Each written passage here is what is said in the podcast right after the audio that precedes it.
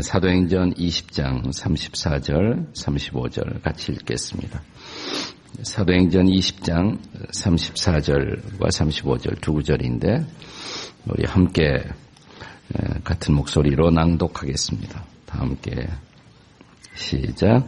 여러분이 아는 바와 같이 이 손으로 나와 내 동행들의 쓰는 것을 충당하여 범사에 여러분에게 모본을 보여준 바와 같이 수고하여 약한 사람들을 돕고 또 주 예수께서 친히 말씀하신 바 주는 것이 받는 것보다 복이 있다 하심을 기억하여야 할지니라. 아멘. 성경에 보니까 많은 손들이 등장합니다. 손들이 많이 등장.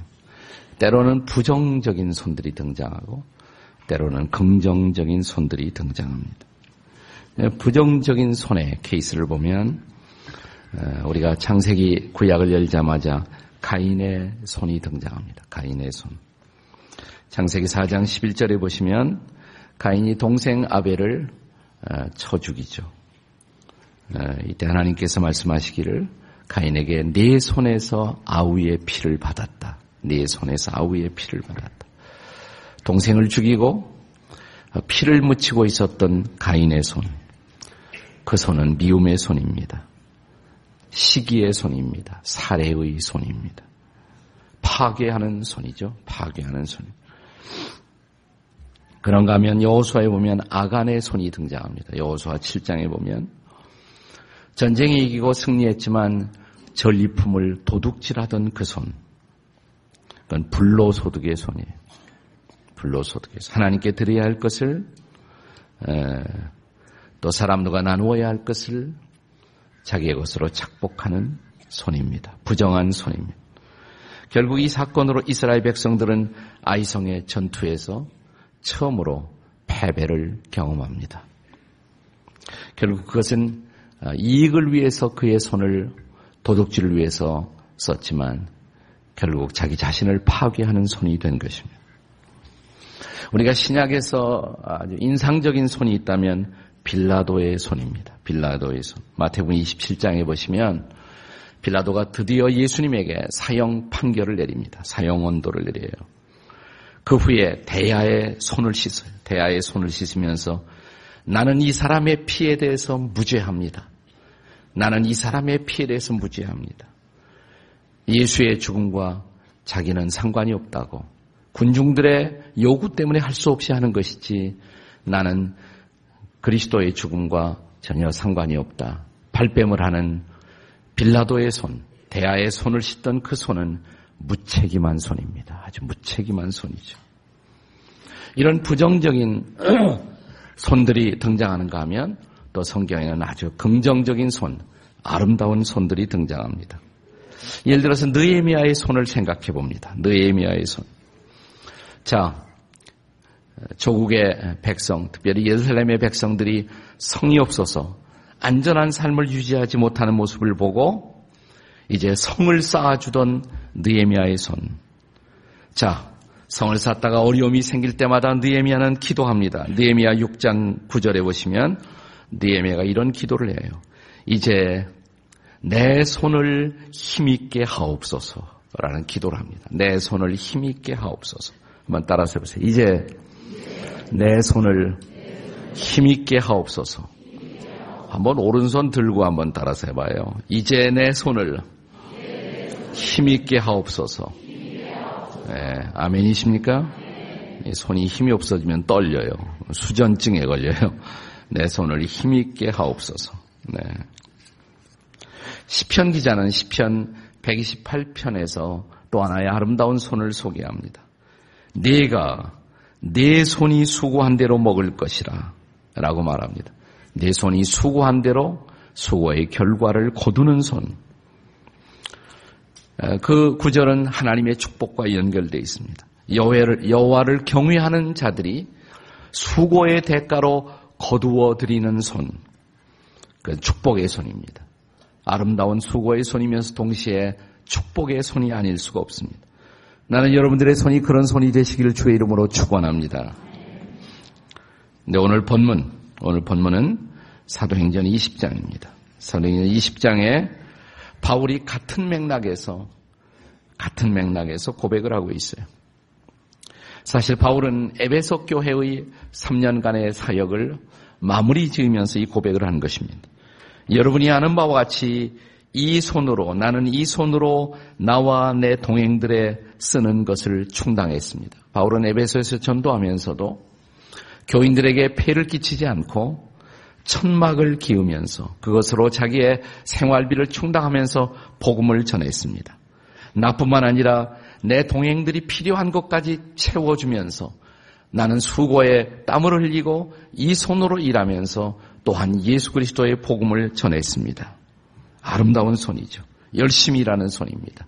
나와 동행들의 모든 필요를 충당했던 천막을 깃기 위해서 열심히 일했던 바울의 손. 참 아름다운 손입니다. 저는 한국이 어렵다고 하지만 그래도 이만큼 세계 경제의 어려움 속에서 버티고 살아온 것. 그것은 우리의 선배들, 우리의 나이 많은 기성세대들의 땀 흘리는 손, 열심히 일한 손, 그것이 바로 오늘의 한국을 가져왔다고 믿습니다. 이번에 당선하신 당선자가 잘 살아보세요라는 옛날 구호를 다시 등장시켰습니다마는 어, 박정희 대통령에 대한 역사의 평가는 명암이 있고 어둠과 빛이 있지만 나 그래도 한국의 산업화를 이룬 그 뒤한 길에는 열심히 일하는 국민들의 손, 그 손을 함께 잡아 이끌던 리더십의 손이 있었습니다. 근데 사실 박정희 대통령의 새마을 운동, 결정적으로 이 나라를 일으켜 세운 중요한 운동이었는데 이 운동의 영감은 사실은 어, 기독교 복음에서부터 온 것입니다. 박정희 대통령이 가나안 농군학교를 방문했다가 그 가나안 농군학교에서 농민 후보들을 그리고 사회 각층을 훈련시키는 김용기 장로님의 모습을 보고 큰 감동을 받아서 새마을 운동을 일으키게 된 것입니다. 그때나 지금이나 가나안 농군학교 앞에 가면 이런 큰 돌로 된 간판이 붙어 있습니다.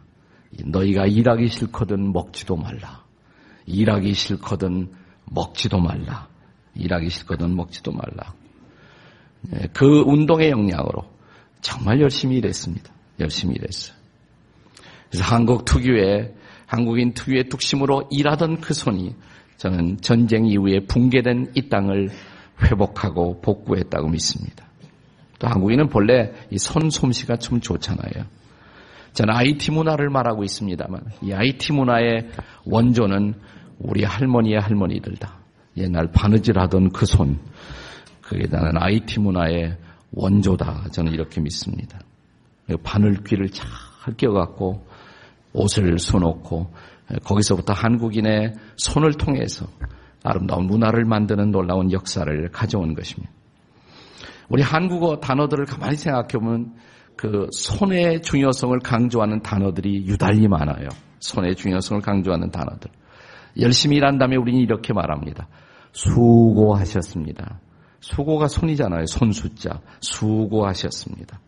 저 사람 수단이 좋다. 손, 손이, 손재주가 좋다는 말이죠. 수완이 뛰어나다. 수완이 뛰어나다. 그런가 하면 수예, 손으로 하는 예술, 수예라고 말합니다. 심지어는 나쁜 일을 할 때도 수작불이네 이렇게 말합니다. 수작불이네. 그런가 하면 대화는 입으로만 하는 것이 아니라 손으로도 한다. 수화가 있습니다. 수화가 있어요. 네. 너는 꼼짝 못한다. 내가 너를 지배할 수 있다 말할 때 넌 내 수중에 있어 이렇게 말합니다. 손에 있다. 손 그렇죠? 서양 사람들은 이제 이렇게 좀 길을 비키고 옆으로 가려면 비켜달라고 그럴 때 excuse me 이렇게 말해요. excuse me 비켜주세요 이 말이지. 한국 사람은 말로 안 해요. 손으로 딱 이렇게 손으로 딱 이렇게. 어, 우리는 손으로 다 해결하는 문화예요. 손으로 다. 한국 사람에게 손이 참 중요한 거예요.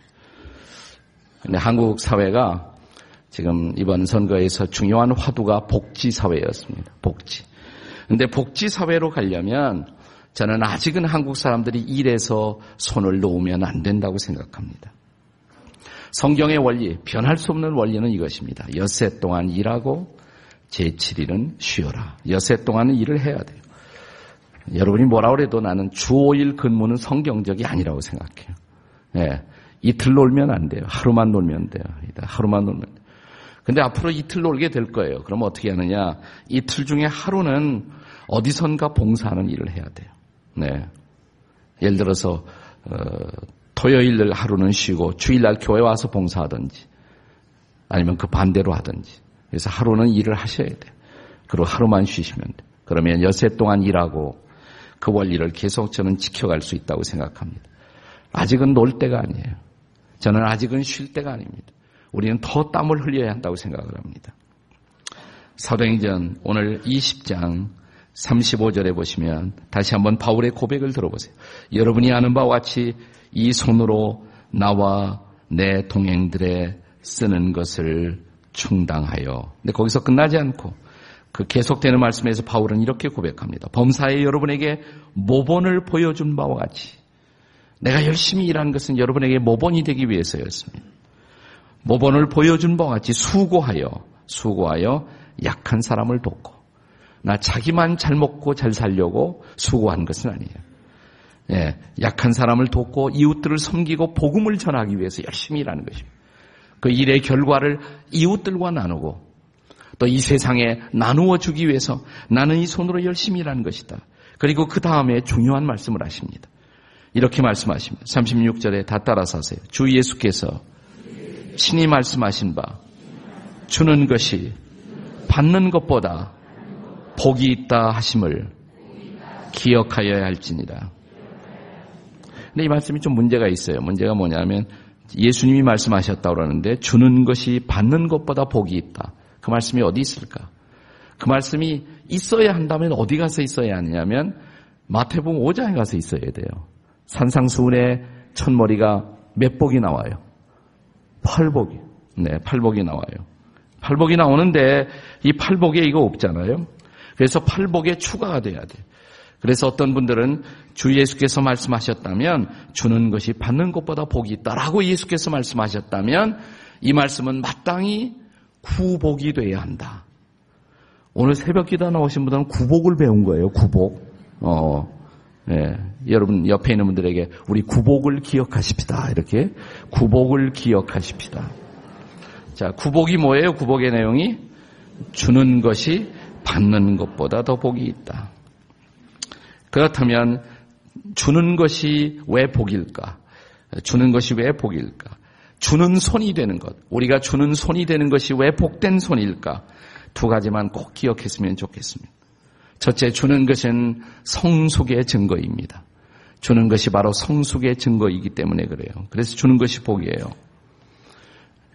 자, 어린아이들 보면 다 받는 거 좋아해요. 어린아이들은. 계속 받고 빼앗고.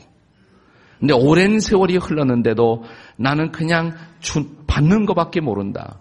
줄 줄을 모른다. 이건 어른 아이예요. 어른은 어른인데 아이예요, 아직도. 아이, 어덜트 차일드라고 하지, 이런 사람들을. 성숙하지 못한 사람의 모습이에요. 이제 성숙했다면 받을 뿐만 아니라 이제는 줄줄 알아야 돼요. 우리가 많이 받았잖아요. 많이 받으면서 어린 시절을 지냈습니다. 여기까지 왔습니다. 이제 우리가 줄줄 알아야 돼. 한 손이 받는 손이었다면 또 하나의 손을 주신 이유, 이제 주는 손으로 살아야 하기 때문에. 그래서 오늘 이 본문 말씀은 바울 사도가 3년간 에베소 교인들을 양육한 후에 작별하면서 주신 말씀인데 한마디로 말하면 본문의 의미는 이것입니다. 이제는 주는 자가 되십시오. 여러분은 나에게 많은 것을 받았습니다. 복음도 받았습니다. 주십시오. 나는 여러분을 물질로도 섬겼습니다. 그러면 여러분도 이제는 주십시오. 더 이상 받는 자가 아니라 주는 자로 살아야 한다는 것입니다. 어린아이일수록 받으려고만 그래. 이제는 제발 주십시오. 옆에 사람들에게 이제는 제발 주십시오. 한번 해보세요. 이번 선거 때 한 사람이 아낌없이 주는 나무가 되겠습니다. 그래서 화제가 되었어요. 그 얘기 아세요? 아낌없이 주는 나무. 우리 어린 시절에 우리 동화에서 읽었던 아주 아름다운 얘기. 아주 감동적인 그, 이제 그분이 다 선거 때 왔는지 줬는지 안 줬는지는 모르겠습니다만은 어, 다 준다 그러고 안 줘갖고 떨어진 것 같아요. 네. 하여튼 아낌없이 주는 나무, 이 실버스타인의 이야기죠. 실버스타인의 이야기. 한 나무가 있었어요. 그 나무는 주는 것이 기쁜 나무였습니다. 그 나무에 놀러 오는 소년 하나가 있었습니다. 그 소년에게 나무는 나뭇잎도 주었습니다. 나무의 열매도 선물로 주었습니다. 그런가 하면 나무가 제공하는 그늘도 주었습니다. 놀이터도 제공했습니다. 휴식도 제공했습니다. 그리고 나무는 행복했습니다. 줄 수 있어서 행복했습니다. 그런데 이 소년은 올 때마다 더 큰 것을 요구합니다. 더 큰 것을 요구해요. 어느 날 요구하기를 나는 이제 당신이 많이 줬다고 그러지만 내가 정말 필요한 것은 돈이에요. 돈을 달라고 그래, 나무고. 나무가 어떻게 돈을 줘요? 그러면 내가 열매를 줄 테니까 이 열매를 시장에 팔아서 돈을 만들라고 열매를 주었어요. 그래서 소녀는 그것을 시장에 팔아서 돈을 만들었습니다. 나무는 행복했습니다. 줄 수 있어서 행복했습니다. 그런데 어느 날 소녀는 더 큰 것을 요구합니다. 내게 정말 필요한 것은 집이라고 집. 내게는 집이 필요하다고 말했어요. 근데 어떻게 집을 줘요? 할 수 없이 나무는 그러면 내 일부를 잘라가라고. 내 둥지의 일부를 그리고 내 가지의 일부를 갖다가 나무를 만들라고. 자기의 한 부분을 잘라주면서도 나무는 행복했습니다. 줄 수 있어 행복했습니다. 그런데 더 큰 요구가 돌았습니다. 어느 날 소년이 와서 말하기를 나는 이제 바다 여행을 하고 싶은데 배가 필요하다고. 배가. 배를 만들려면 나무가 많이 필요하잖아요. 한참 생각하다가 나무는 큰 결심을 합니다. 그러면 나를 다 가져가라고. 나를 다 잘라가라고. 나무를 다 잘라갔어요. 둥지밖에 남지 않았어요. 그래도 나무는 행복했습니다. 줄 수 있어서 행복했습니다. 그런데 또 놀라웁니다. 시간이 흘러가요. 세월이 흘러가고 나서 많은 시간이 흘러간 후에 이제는 소년이 늙은 소년이 되어갖고 찾아옵니다. 초라한 행색으로 다시 찾아왔어요. 그 소년을 바라보면서 늙은 소년이 된 소년에게 나무는 나는 내게 줄 것이 없는데 이제는 다 주워버렸기 때문에 줄 것이 없는데 생각하다가 아니야 아직도 하나 남아 있어 나무 밑둥이가 남아 있잖아요. 여기 앉아. 소년은 밑둥이 잠깐 남은 거기에 걸터 앉았습니다. 나무는 행복했습니다. 줄 수 있어서 행복했습니다. 아낌없이 준 나무. 그게 얘기예요. 그 얘기가. 아낌없이 주는 게 거기서 나온 거예요. 아름다운 얘기죠. 아름다운 얘기. 자, 우리도 옆에 있는 사람들에게 줄 수 있어 행복한 나무가 되십시다. 다 같이 줄 수 있어 행복한 나무가 되십시다. 그것이 성숙의 증거예요. 그것이 성숙한 증거입니다. 우리가 주는 손이 복된 손일 수가 있는 이유, 주는 것이 받는 것보다 복일 수 있는 이유, 두 번째, 그것이 예수님의 모본을 따라가는 것이기 때문에 그래요. 예수님 따라가는 것이에요. 그것이 바로 예수님 닮아가는 것이에요. 여러분, 예수님은 주기 위해서 오셨잖아요. 예수님은. 마가복음 10장 45절에 보시면, 마가복음 10장 45절에, 인자가 온 것은 섬김을 받으러 함이 아니라 뭐예요? 도리어 섬기려 하고 그 다음에 자기 목숨을 많은 사람들의 대속물로 주려 함이니라.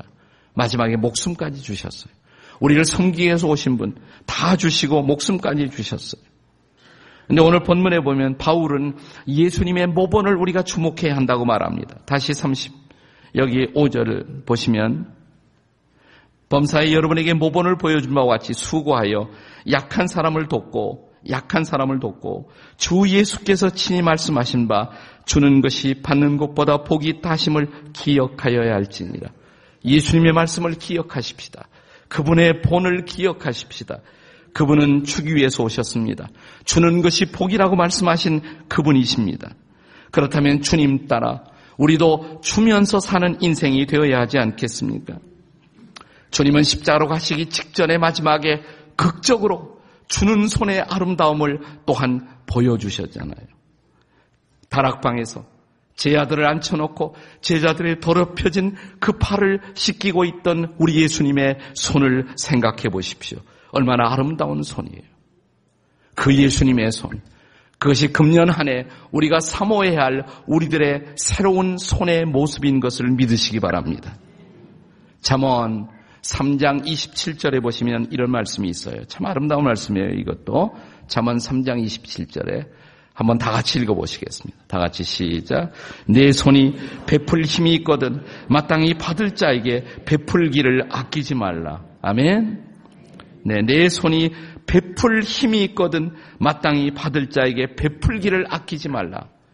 베풀 수 있을 때 베풀어야 돼요. 베풀, 베풀 수 없을 때는 베풀 수 없죠. 베풀 수 있을 때 베풀 줄 알아요. 베풀 수 있을 때. 한 여인이 이렇게 말합니다. 손이라는 것은 거쳐가는 것이라고. 돈도 거쳐가고 다 거쳐가는 것이라고. 내 손을 통해서 이웃들에게 나누어지는 것이라고. 그것이 손이 존재하는 이유라고. 이렇게 말씀하신 여인은 제 마누라입니다. 네. 나눌 수 있어야 돼요. 이렇게 나누어 줘야 돼요. 빌리그레함은 이렇게 말했습니다. 하나님이 우리에게 두 개의 손을 주신 이유. 한 손은 결과를 받기 위한 손이라고. 그리고 또 한 손은 보답하기 위해서 나누는 손이라고. 그래서 또 한 손으로 우리는 이웃들을 섬기고 복음을 전하는 그러한 아름다운 삶을 살아야 한다고. 이 두 개의 손을 주신 그 이유를, 그 소명을, 그 하나님의 뜻을 금년 한 해 동안 잊지 않고 하나님의 은혜 앞에, 하나님의 부르심 앞에, 하나님의 소명 앞에, 하나님의 명령 앞에 순종하는 저와 여러분이 되시기를 주님의 이름으로 축원합니다. 저는 1월 1일부터 우리 저녁부터 시작해서 어제 낮 시간까지 필그림 하우스에서 우리 그 기도 세미나를 인도하고 왔습니다. 여기 거긴 더 추워요 여기보다. 영하 21도까지 갔어요. 21도까지. 굉장히 추워요. 네, 눈으로 완전히 다 덮였습니다. 그래서 미리 무서워서 안 온 소남도 있지만 오신 분들은 환상이었어요. 문자 그대로 환상. 얼마나 아름다운지 몰라요. 그리고 얼마나 은혜를 받았는지 몰라요. 그러면서 우리도 새벽 기도엔 다 참석했습니다. 예, 그래서 눈, 뭐, 어, 입 다 들었어. 거기서 다 들었어. 친절한 말을 하라. 뭐 이런 거 다 감사하는 말을 하라. 다, 다 외우잖아. 내가 다 이렇게. 내가 다. 네. 너무너무 은혜를 많이 받았어요. 거기서도. 근데 이번 그 세미나에 참석했던 분 중에 한 분하고 제가 대화를 하다가 사업하시는 우리 집사님인데 제가 이런 질문을 했습니다. 집사님, 어, 작년에 사업 어떻게 어떠셨어요? 그분이 자그마한 중소기업을 하시는 분이라 작년 사업 어떠셨어요? 물었더니 이분이 개면적인 표정으로 이렇게 대답하시더라고요. 에이, 그냥 가까스로 직원들 월급이나 줬죠. 가까스로 직원들 월급이나 줬죠. 제가 그랬어요. 집사님, 큰일 하셨네요. 그러니까 뭐가 큰일이에요, 그래요? 큰일 하셨. 이 어려운 때에 직원들 월급까지 주시는 일을 했으니 얼마나 큰일 하셨어요. 네, 자신의 삶뿐만 아니라 거기에 사람들을 고용해서 직원들의 월급을 줄 수가 있었으니 얼마나 큰 일을 하셨어요. 집사님, 파이팅. 금년에는 더 큰일 하시는 거예요. 그러니까 목사님, 제가 그렇게 생각 안 해봤네요. 예, 큰일이에요. 가까스로 그런 말 하지 마세요. 큰일 하신 겁니다. 열심히 일해서 직원들을 살리고 나눌 수 있는 그 아름다운 일을 했던 한 해, 귀한 일을 하신 겁니다. 집사님을 축복합니다. 그리고 제가 축복 기도를 했어요. 눈물을 막 흘리시더라고요. 맞습니다. 여러분, 우리가 지금까지 건강해서 이만큼 살아올 수 있고 버틸 수 있었다는 것. 그리고 하나님의 축복을 경험할 수 있었다는 것. 이제 우리의 삶이 여기에서 끝나선 안 돼요. 이제 받은 축복, 받은 은혜, 받은 사랑, 이웃들과 더불어 나누는 저와 여러분이 되시기를 주의 이름으로 축원합니다. 본문의 말씀을 한 번 더 읽고 마무리하겠습니다. 자, 사도행전 20장 35절을 한 번 더 읽겠습니다. 다 같이 읽겠습니다. 시작. 범사에 여러분에게 모본을 보여준 바와 같이 수고하여 약한 사람을 돕고 또 주 예수께서 친히 말씀하신 바 주는 것이 받는 것보다 복이 있다 하심을 기억하여야 할지니라.